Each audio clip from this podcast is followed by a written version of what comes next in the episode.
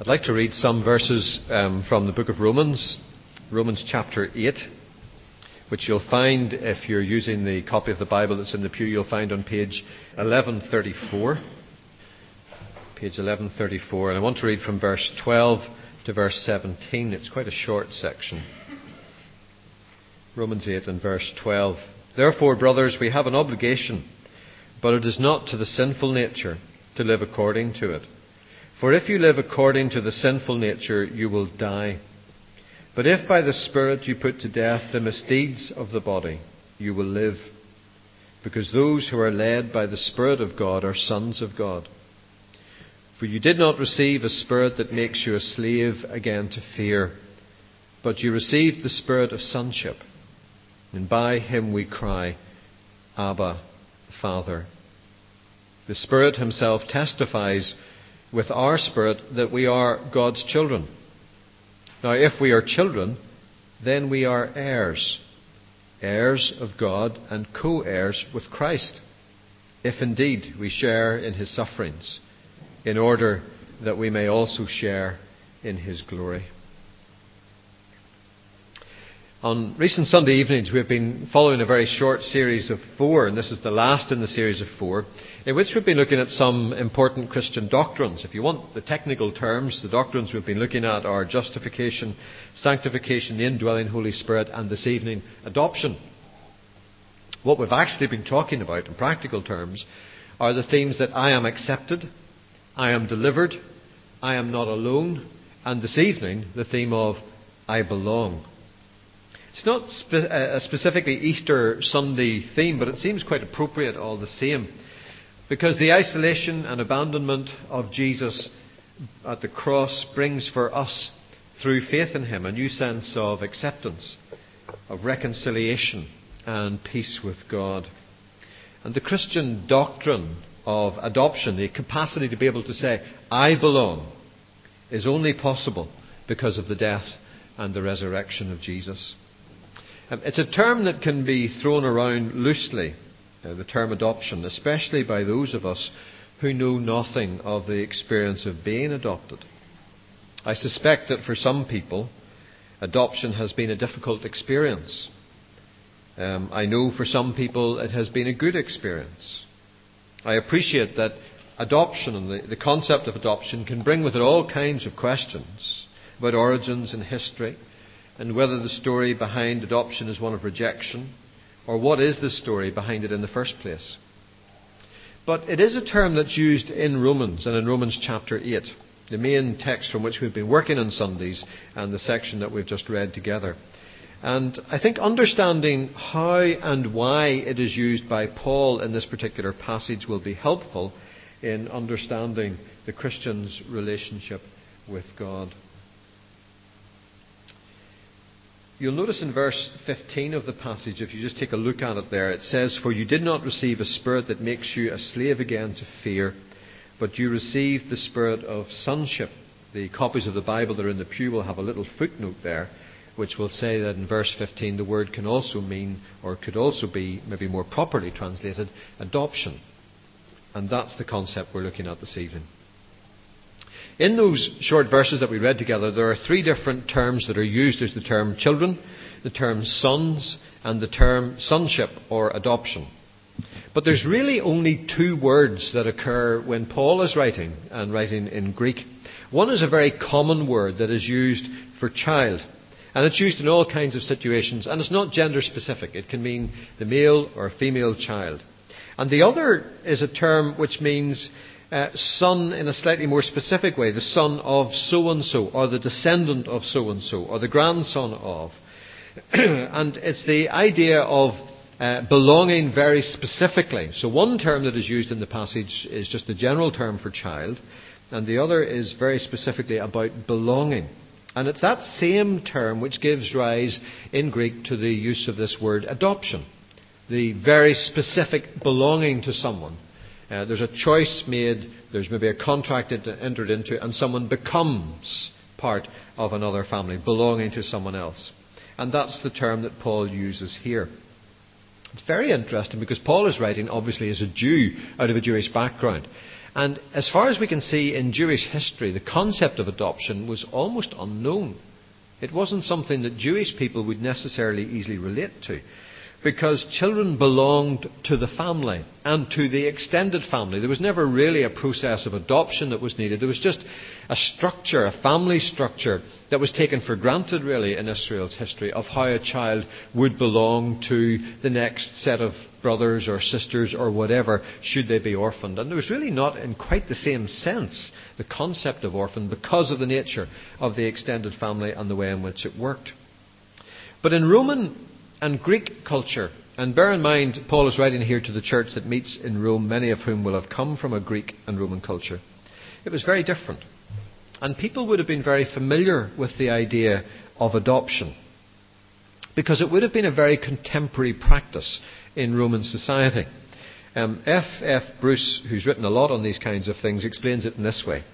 He says, The term adoption may sound artificial in our ears, but in the Roman world of first century AD, an adopted son was a son deliberately chosen by his adoptive father to perpetuate his name and inherit his estate.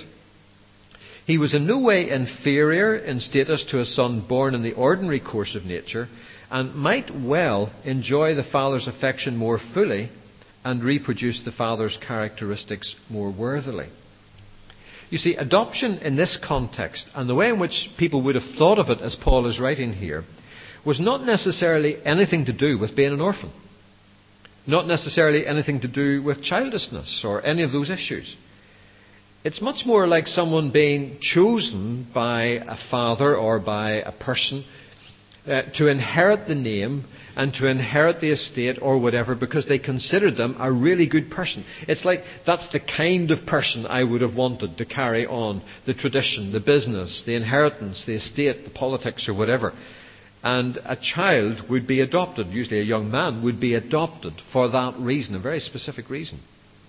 You might be the smart one in the family because you've been adopted into the family. And that's why you've been adopted in. Because maybe the father isn't too keen on the sons he's got as being the ones who are going to inherit everything and carry on the family name. So it's, it's really quite a different context than we're used to. So what Paul is saying in the passage is this. He's saying we are sons of God. We are his chosen descendants. Verse 14. If we are led by the Spirit of God. Verse 15 we received the spirit of adoption, being chosen by God into his family. We are God's children in the very ordinary sense of the word, both male and female. And we, as children, in that very ordinary sense of the word, are also heirs and co heirs with Christ. It seems to me that the significance of Paul's use of language, the two different terms which he very deliberately uses in these verses, is to emphasize two things. It's to emphasize that the a, there is a process of adoption into God's family, which comes through faith in Jesus Christ. That's what we looked at in the first of this series. I am accepted. But it's also to say that it's not just some technical transaction in the courts of heaven or something. It's not the completion of mystical adoption papers and that's the end of it. There is also intended to be a normal, intimate father child relationship. And that's why the term Abba, Father, is included in the middle of the text in verse 15. Sandwiched between the two phrases that he uses. In the first part, he uses all this technical language about being a chosen son, to bear the name. And in the second half, after verse 15, he uses the very ordinary word for child, whether male or female. But in the middle is that phrase, Abba, Father. By him we cry, Abba, Father. A very childlike, familiar term that would be used in the home of many people. Now, I know we need to be very careful about transferring our Western ideas of family and father child relationship back onto the pages of the Bible. Social life was very different then. Um, the new men that you may see around today uh, going coochie coo over the side of the buggy and indulging in baby talk maybe didn't quite exist in the same way in the first century AD. But avoiding over sentimentalizing the term, we mustn't lose its significance because it is a term of endearment, it is a term of familiarity. one commentator says, an everyday infant sound is applied without inhibition to God. This simple word, Abba, tells us that God is not a distant ruler in transcendence out there somewhere, but one who is intimately close. It's the very term that Jesus uses in the Garden of Gethsemane when he's praying to the Father. And this torment of soul about if there is another way, then let this cup pass from me. And the language that Jesus uses is the language that Paul refers to in Romans 8:15 here, that Abba Father language. So what's happening in this passage is very clear. The Christian's relationship with God is formalized as one adopted into God's family, and the Romans of the Roman Church would have understood the technicalities of that. But the relationship is not merely formal. It's not distant. The Christian's relationship with God is characterized by the use of the most intimate form of address and the full rights of inheritance. It means that now we need to think of God as our Father and Christ as our brother as it says in Hebrews chapter 2, verse 10. What are some of the implications of this? There are three things, quite simply, I want to say about the implication of this idea of belonging in this way, this theme of adoption. The first is that the Christian should have a strong sense of belonging to God. The Christian should have a strong sense of security in that. And the Christian should have a strong sense of responsibility. First of all, just to think about that sense of belonging. I'm amazed by families which travel around the world missionary families, families in diplomatic service, families who do it for other reasons, and are strong family units. Those people will always tell you that place is important. Having a place to call home or to think of as home is very important. But they will also be able to tell you that what is critical in the sense of belonging is not merely place, but it's relationship. It's the identity that is forged in relationship with each other which enables folks in such mobile lifestyles to be able to have a sense of belonging. That's how many missionary kids survive. There is that sense of belonging to the family, the sense of intimacy, and once that goes, or if that goes, then place and all the rest is irrelevant. There is very little sense of belonging. For the Christian, the language that Paul uses here in the opening verses from 12 to 15 in Romans 8 means that we are adopted into God's family. We are brought into the family of God. We are part of the new sense of belonging forged through the death of Christ with God as our Father. And part of that belonging is forged in the life of the church. A new relationship with God and a new relationship with His people. In the same way in which members of the Jewish community know they belong wherever they are in the world, and it's true of other communities, we're beginning to discover that more here in Northern Ireland. As people from Eastern Europe, from Poland, from different parts of the world, from India, come and live here, they very clearly have a sense of identity, and you can, you can see them shaping that identity and, and protecting that identity. In the same way, Christians have a sense of identity wherever they are in the world. And it is a remarkable thing that when you travel around the world and have the opportunity to meet Christians who maybe don't speak your language and have very little means of communication with you, there is a tremendous sense of belonging. You see, the Christian is not someone who's just ticked off a list in the sky up there somewhere. The Christian is not just someone who's had their name written on some new rule book in the blue up yonder. The Christian is someone who is translated, adopted into the family of God and has family, has community, and has a new sense of identity. Peter encourages Christians to hold loosely to their earth-bound identities. In 1 Peter 1 17, uh, and verse 17 he says, Live your lives here as strangers in reverent fear. Paul reminds Christians that our citizenship is in heaven. But all this is done in the context of knowing that we are God's children and that we call on our Father. Now we belong to the body of Christ, the family of God. Now that's pretty meaningless if we choose to live our lives in isolation from other Christians. And if we make that choice, it's hardly surprising then that if as Christians we, fi- we find ourselves disorientated and dislocated. There is through our adoption into the family of God, a different sense of belonging. There should also be a strong sense of security. And I was thinking about this for some random reason. I have in my mind the image of someone sitting on the grass in Botanic Park or somewhere else with their daisy or whatever, though it's too early for the daisies, picking the petals off one by one. She loves me, she loves me not, she loves me, she loves me not. Sometimes we're never really quite sure of relationships. And many people go through difficult experiences at home, in work, and in church.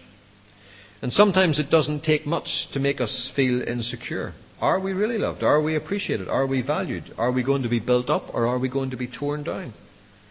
And all of these things affect our sense of security or our lack of it. Being adopted into the family of God. This is something that God does. This is something that God does. He wants us to bear His name and carry His name. He wants us to be able to address Him in that intimate kind of way. With that kind of new relationship, we can be confident that we are understood by God. And however people may relate to us, or however we think they may relate to us, we can be confident of the way in which God chooses to relate to us. The Hebrews 2 passage, which I've already made reference to, is a remarkable passage. The New International Version has a, heading in Hebrews 2 over verses 10 and 11 in that section which says, Jesus made like his brothers, because that's part of the theme. They are of the same family, the text says. Jesus is not ashamed to call them, that is to call you and me brothers. It tells us later on in verses 17 and 18 that he had to be made like his brothers in every way. We are completely understood by God because Jesus completely understands who we are and what it means to be human. And as we are adopted into his family, we can be confident of that understanding we can be confident and be secure in the knowledge that we receive a Father's care. Jesus was at great pains to explain to the disciples that they should think of God as their Father. It wasn't a completely new concept to them, but the way in which Jesus pushed it, promoted it, kept driving it home was radically new.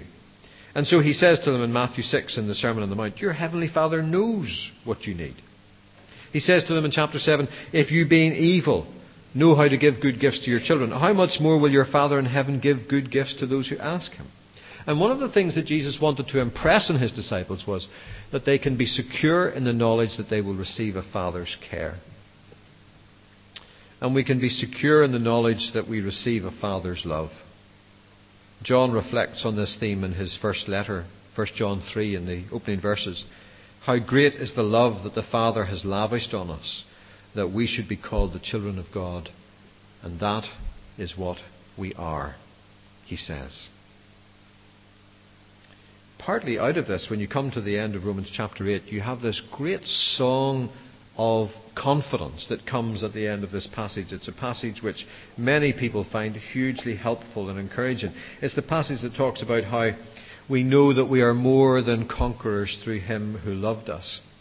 If you just take a look at that from verse 28, he says, We know that in all things God works for the good of those who love Him, who have been called according to His purpose. This is in the context of that call meaning being adopted into His family, chosen to bear His name in a new relationship with Him. For those God foreknew, He also predestined to be conformed to the likeness of His Son, that He might be the firstborn among many brothers. And those He predestined, He also called, and those He called, He also justified and those he justified he also glorified. What then shall we say in response to this? If God is for us, who can be against us? He who did not spare his own son, but gave him up for us all, how will he not also, along with him, graciously give us all things? Who will bring any charge against those whom God has chosen? It is God who justifies.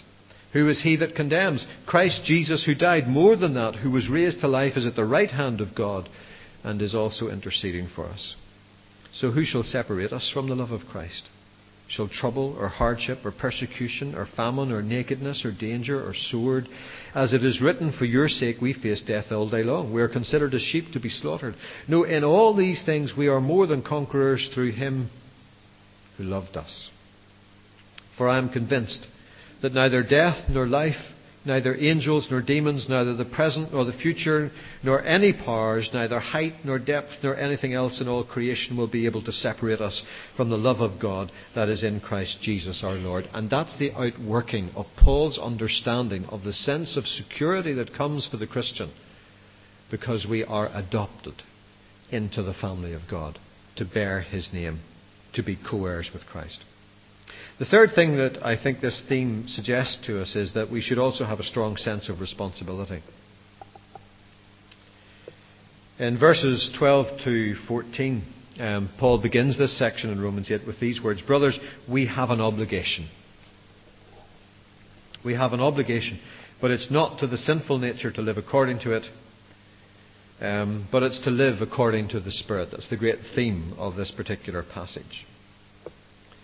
The child who would be adopted into the Roman family would be adopted in to become an heir. It would be a very deliberate act. It may be because the father did not consider the children he had worthy enough or capable enough. It may be because the person showed great promise. Whatever the reasoning behind it would be, the whole idea was that that person would be adopted in and they would take on the responsibilities of carrying the name they may well have had both parents alive and well, they may well have had loads of other brothers and sisters and all the rest of it. But this transaction took place that they might bear the name and bear it well.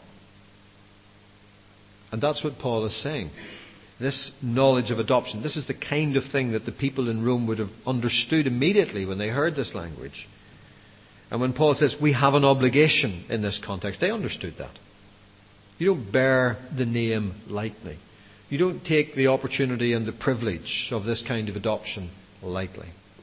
And he's saying, as he has been really since chapter 6 and will continue to say right through to the very end of this book, we have an obligation not to live any longer to the sinful nature, the nature to which we belong, the name to which we belonged, but to the Spirit, now that we are in God and in Christ. We are to become, as we thought about last week, slaves to righteousness not slaves to sinful living. So there is a responsibility, an obligation to live a life that is worthy of our calling. But there's also a responsibility for other family members. Relationships always bring responsibilities, whether we want them or not. In John 13, Jesus washes his disciples' feet. It was for many of the disciples a difficult experience. It was for Peter a particularly humiliating experience. But he washes his disciples' feet to give clear instruction that, quote, you should wash one another's feet. You should do as I have done for you. And Paul is simply in this section picking up that theme and saying there is a responsibility, not only an obligation to live faithfully uh, for Christ, but an obligation for our brothers and sisters. When he moves into the very practical application of the gospel in chapter 12, he picks up this theme with real relish. He says in verse 3 of chapter 12, I say to every one of you, do not think of yourself more highly than you ought, but rather think of yourself with sober judgment in accordance with the measure of faith God has given you. Just as each of us has one body with many members, and these members do not all have the same function, so in Christ we who are many form one body, and each member belongs to all the others. In Romans 14, he spends quite a bit of time thinking about how the decisions that we make affect our brothers and sisters. So in verse 5, he says, for example, one person considers one day more sacred than another. Another man considers every day alike. Each one should be fully convinced in his own mind. He who regards one day as special does so to the Lord. He who eats meat eats to the Lord, for he gives thanks to God, and he who abstains does so to the Lord and gives thanks to God. We're all different. We have different views, we have different attitudes, and all kinds of things, and we disagree on these things. But none of us lives to himself alone, and none of us dies to himself alone. If we live, we live to the Lord, and if we die, we die to the Lord. So whether we live or die, we belong to the Lord. So, he says in verse 10, don't judge your brother. Verse 10 Why do you look down on your brother? Just because they hold a different view from you. For we will all stand before God's judgment seat. And right on through chapter 14 and into chapter 15, he spells out the implications of this. So the passage is clear, Romans 8, and the theme is clear. we can say, I belong. The Christian's relationship with God is formalized as one adopted into the family of God. But the relationship is not merely formal or distant. The Christian's relationship with God is characterized by the use of the term Abba, the most intimate form of address, and the full rights of inheritance. It means that now we think of God as our Father and Christ as our brother. And what are the implications? It should bring for us a new sense of belonging, a new sense of security, and a new sense of responsibility.